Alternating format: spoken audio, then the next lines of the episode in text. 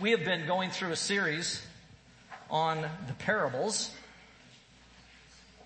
And we're going to uh, look at another one this morning that I think is, is very interesting and certainly a blessing for sure to those who take it seriously. I want you to turn, if you would, to Luke chapter 14. And on your Pew Bibles, that's page 739. Luke 14, verse 1, page 739.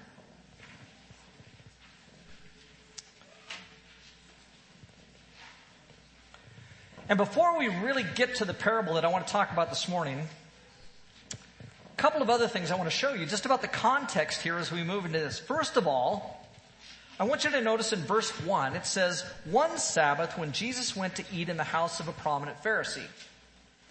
And the two key words there are eat and prominent. Because what we have here is a, a banquet of influence or a banquet of status. And someone of status has invited Jesus to a banquet.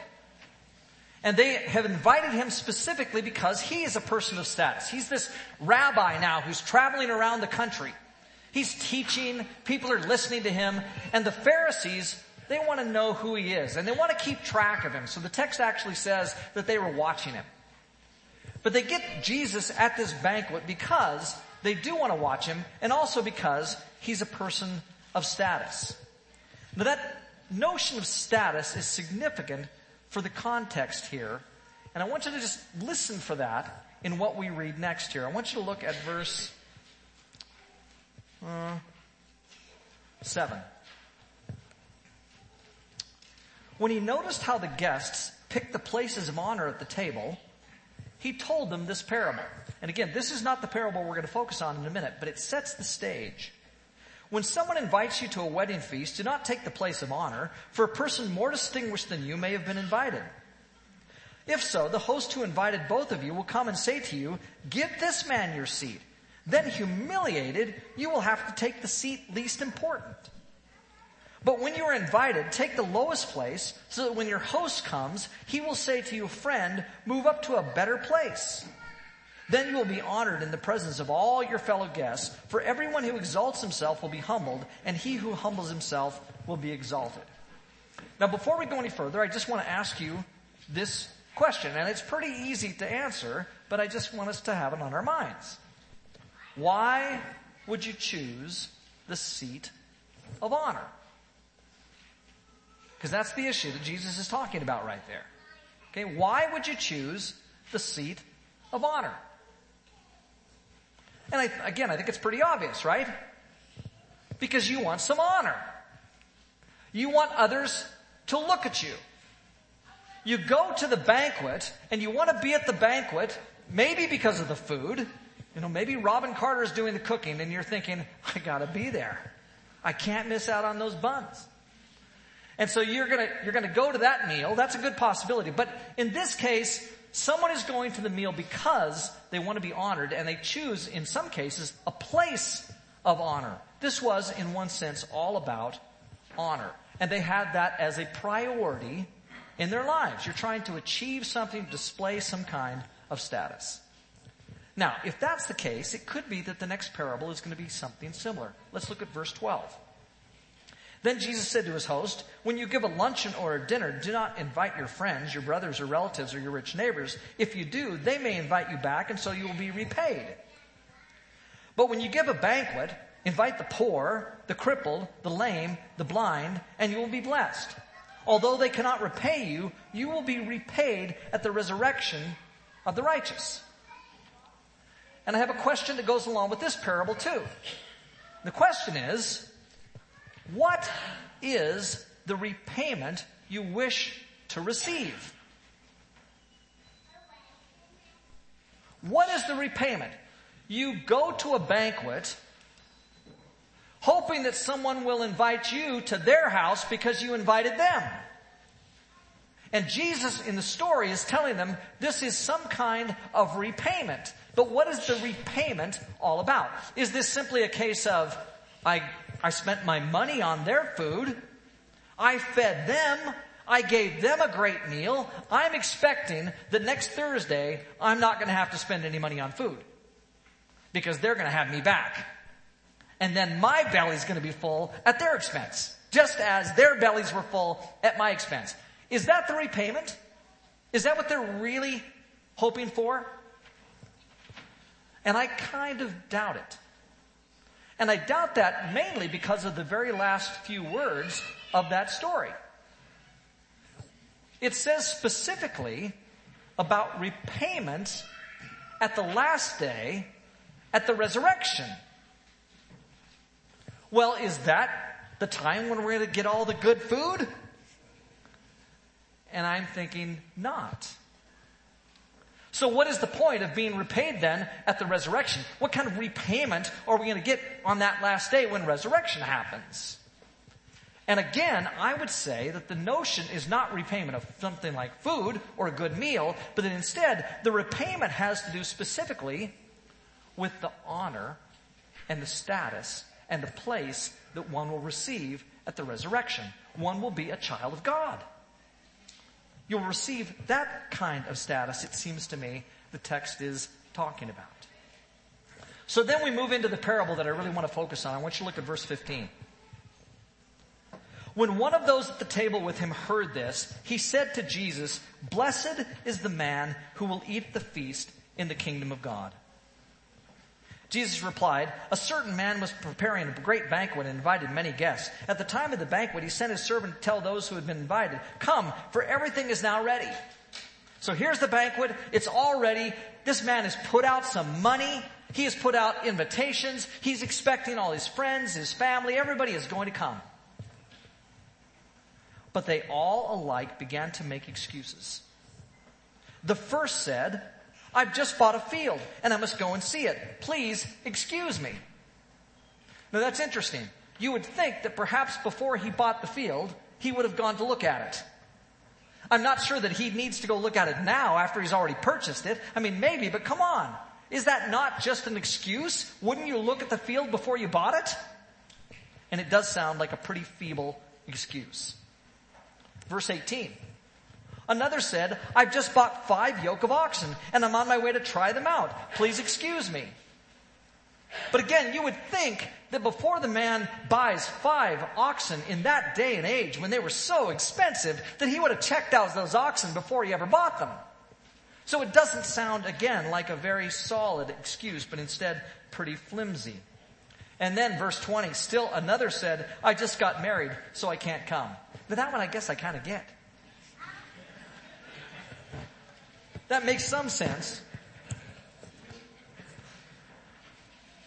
But at any rate, people are fishing here for excuses, apparently not wanting to come to the banquet, because this is the thing. If this banquet was one at which one was going to receive a great deal of honor, you would not let the purchase of the land or the purchase of oxen or maybe even your new wife, in that culture for sure, keep you from going to a place where you're going to receive some kind of honor by being at that banquet. So there seems to be some kind of indication that with this man, others are not perceiving going and being part of his banquet as an honorable kind of occasion. So verse 21, the servant came back and reported this to the master. Then the owner of the house became angry. And he ordered his servant, go out quickly into the streets and the alleys of the town and bring in the poor, the crippled, the blind, and the lame. Sir, the servant said, what you order has been done, but there is still room. Then the master told his servant, go out to the roads and country lanes and make them come in so that my house will be full. I tell you, not one of those men who were invited will get a taste of my banquet. So I want to ask a question here too. But I want us to notice a couple of things first. First, clearly, again, from the first two scenarios, being a guest at a banquet was for them an incredibly honorable kind of occasion. And it certainly points to what's happening with the Pharisee and Jesus being there. And it tells us something about what the parable of the great banquet is going to be all about. It has to do most of all with the question of honor and those who seek it. And then second, from verse 15, which I want you to look at right now, what does the text say is the question on the questioner's mind. It's a question about the kingdom of God. What's really going on here is that a description of kingdom of God is taking place, specifically in light of the coming of Messiah. And what is the claim that Jesus keeps making about himself to those around him if they would just listen? The claim that Jesus has made is that he is indeed the coming one, the Son of Man. They should be looking for and anticipating the coming of Messiah, and Jesus has said to them, I am He. I'm the one who is to come. And they need to be paying attention because the kingdom of God that they're seeking in Messiah is actually there. And the Jews wanted more than anything with the coming of Messiah, this is important, to be honored. What the Jews wanted in the Messianic age was to be honored by God as His special people. And so if this parable is talking about honoring someone or not honoring someone, maybe for good or bad reasons, it may well have something to do with these Jews who are looking to be honored as the special people of God. And Jesus seems to be having some kind of comment to make to them about that. And so, my question. Why would the invited guests make excuses and not come? And why would this make the host angry?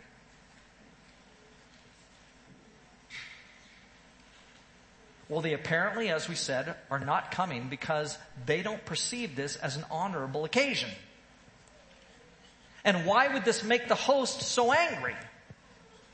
Because in that culture, certainly to offer a banquet is to be considered one who is worthy of honor. You are the one who is offering the banquet and should receive some kind of honor for what it is that you're giving. And instead, they're turning up their nose at the host. They are specifically rejecting him and his banquet, clearly looking for something else, a different banquet that's being offered. And so here's what's happening, I think. When Jesus came to earth, he came with a certain kind of kingdom. He came with a certain kind of vision about what he wanted people to be, about what he wanted his people to be, the Jews. But the Jews who are listening to him are looking not for the kingdom he's offering, but the kingdom that they want. Where the Jews take a place of honor and all the others are rejected. They in fact want something other than what God is offering in Jesus, which of course amounts to rejection of God. And so they're looking Messiah in the face and saying, we're not interested in your banquet. We're not interested in giving the kind of honor to you that is due. Instead, we're looking for the kind of honor that is due us. We're the people of God. We Pharisees, in fact, have a vision here for what it means to be the people of God. And we want to be duly honored and not you. So instead of receiving honor, they will be rejected. And instead, the lonely, the previously rejected ones, the Gentiles will be invited into the kingdom and will sit at the places of honor. And so the key here, just like the other parables, is their desire for honor. The Jews long to be honored, in this case by God, but it's not just for God's sake. They long to be honored as the people of God themselves, specially chosen. And so if Jesus comes to them and says, well, what do you Jews think? Should the Gentiles be honored too along with you? The Jews are going to say, no way. We are the special ones of God. We have been specially chosen, not them. And so Jesus says, that's fine, but that's not why I came. That's not the kingdom I'm trying to build. That's not who I came as Messiah. And so fine, you can continue to long for that if you want, but I'm going to invite the Gentiles. I want them to come and be part of this. And it's those who accept me on my own terms and not their terms who will be accepted and honored by me and in my kingdom. You are no longer invited. And here's the point. You cannot reject what God is offering in Jesus. Rejecting the kind of messianic banquet where Jesus is inviting everyone and yourself be accepted by God. And man, people don't want to hear this message today. For me to say that in front of a group of people is, is almost scary. Not so much, of course, in the church. But if you and I go out there and we start talking about how Jesus is Messiah, that He is the one, and that to reject Jesus, that immediately gets us in trouble. Not unlike it got Him in trouble. And yet that is indeed the truth that Jesus proclaims. That's what he says about himself. It's what he's trying to say to the Jews here. The kingdom, when I bring it, it's not going to be on your terms. The kingdom, when I bring it, is going to be on my terms. I'm the one who is God. You're not. I'm the Son of God who offers grace and love and mercy. You're not offering that. You're only wanting your status and honor in my kingdom. Not my kingdom for its own sake because I am Lord. And what God wants is people who are willing to say, He is Lord.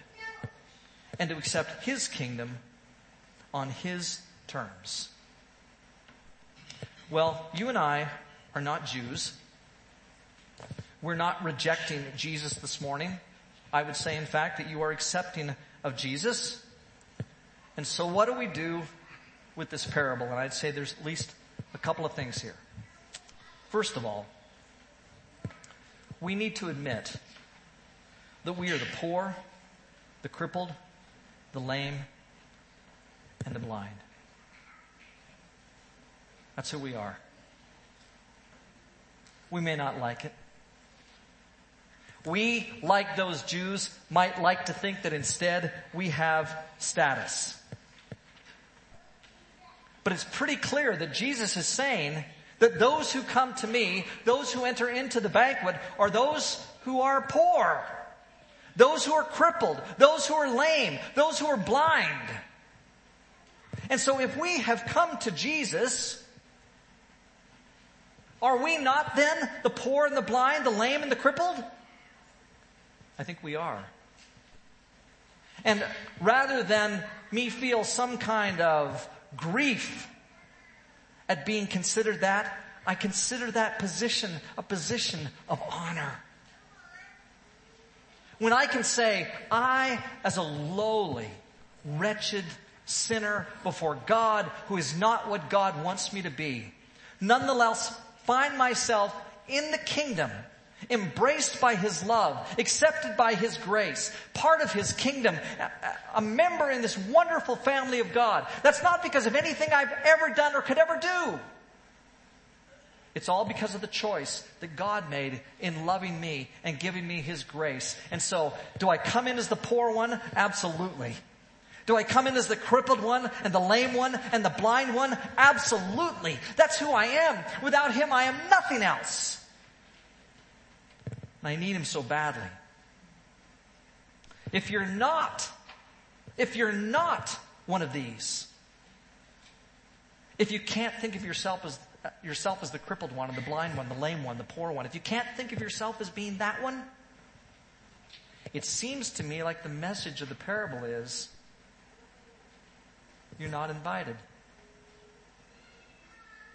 Because those are the ones that Jesus continues to invite. That's who I am. By the grace of God, this poor, crippled, lame, blind one. God has accepted me and placed me at an honored seat at his banquet because of his love and grace and mercy for me. You know, you're well aware, as I am, of all of these racial tensions going on in the United States right now. Uh, when we were down there, it was on the news constantly. You could see uh, just all the, the rioting that was going on, the demonstrations that were taking place, all the differences between the races and the, you know, the Ku Klux Klan. They're quoting Klan members at different places on the news. I'm listening to this one Klan member describe as he's talking to this lady about how he is superior to her. It was a black journalist. She's interviewing, it's a woman, black journalist, interviewing a Klan member. And he's explaining to her why he's superior to her. And he was using biblical passages to illustrate his point. So he quotes some passage of the Bible, indicating that this somehow puts him higher than she is. Does this parable not say that if you think in those terms about yourself, that you're the one who is left out of the banquet? It's the one who says, I'm the lame one. I'm the crippled one. I'm, the one that has no status in society. That's the one that is received by God and given His grace and mercy. For me to stand and say I'm superior to another because of my race is to declare yourself unworthy of the banquet. And at that point, Christ, Christ says, go away. You're not invited. And so we need to understand who we really are. We have no status except by the blood of Christ. And the moment that we think we can do it without Him, we stand in the position of being those uninvited. Well, the second thing I want us to make sure we see is this. It is to such as these, the blind, the poor, those who have no status, it's to such as these that we must be making invitations. You know, sometimes in our church assembly, we've had people who come in, sitting in the back perhaps. And the fact is, they smell like they haven't had a shower in a month. And the reason why is because they haven't. And sometimes we have people come in and they're smelling of alcohol. And the reason why is because they're so addicted to alcohol that they probably drank mouthwash just before coming to our assembly so they could somehow get through this time with all of you people. And it would be so tempting for us to move away from them down to the other end of the pew because they do stink. And it'd be so easy to walk away from them or skirt around them or somehow miss them on a Sunday morning and not be the one who goes and says hello. It would be easy to do that. They are not like us. And we recognize that they have struggles. They've got difficulties. But I think Jesus would say, they're the poor. They're the lame. They're the crippled. Maybe crippled emotionally. Maybe crippled mentally. They're the ones who are lame in ways that we can't imagine being lame. And those are the ones that we need to offer invitations. Now, in addition, you have that person who in our society looks like they're right at the top of the peak in terms of status. And they have it all and they look like we want them to look and they smell like we want them to smell and they have what we want them to have. And yet inside, those same people could be just as lame, just as broken, just as lonely, just as poor, just as disenfranchised, just as, as easily outcast by themselves. And so to those people too, we need to be sharing the gospel. Because it's to such as those that God's invitation comes. And the moment that we think that somehow we are better than these who stand on the outside, it's at that moment that we are ourselves beneath an invitation. It's at that point that we look like those who bought fields and didn't check them out first. And those who bought oxen not knowing whether or not they'd pull. And those who got married and now have responsibilities that keep us from coming and being what God wants us to be. That's who we are when we move down the pew or avoid someone or fail to offer an invite. And so if someone walks in here who smells because they haven't had a bath or smells of alcohol or who is dirty, who might give you their germs, and isn't that what we're, a lot of times we're afraid of? I can't tell you the number of times that I use hand sanitizer in a week because of people who come in here. I actually think that's fairly wise. But sometimes we are so afraid of things like that that we, we shy away from them. And it could be on racial grounds, it could be economic grounds, it could be social grounds, but we tend to shy away and all the while God is with open arms accepting this blind one. We must continue to be the open church that we are and seek ways of being ever more open to those who in every way are poor, crippled, lame, and blind because God wants us to be that. If you want to be at his banquet,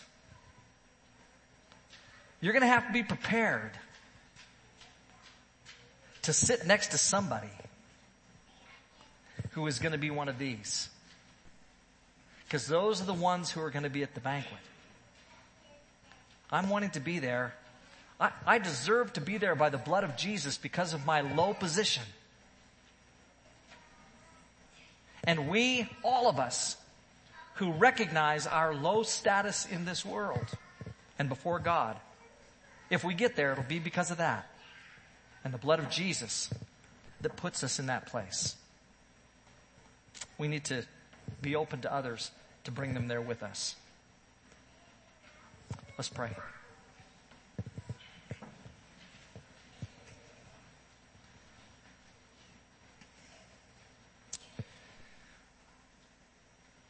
There are people everywhere in our world, Lord, who think of themselves more highly than they ought.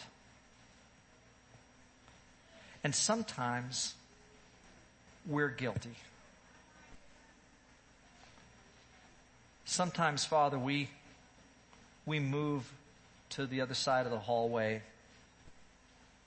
We avert our eyes we don't extend the hand in fellowship.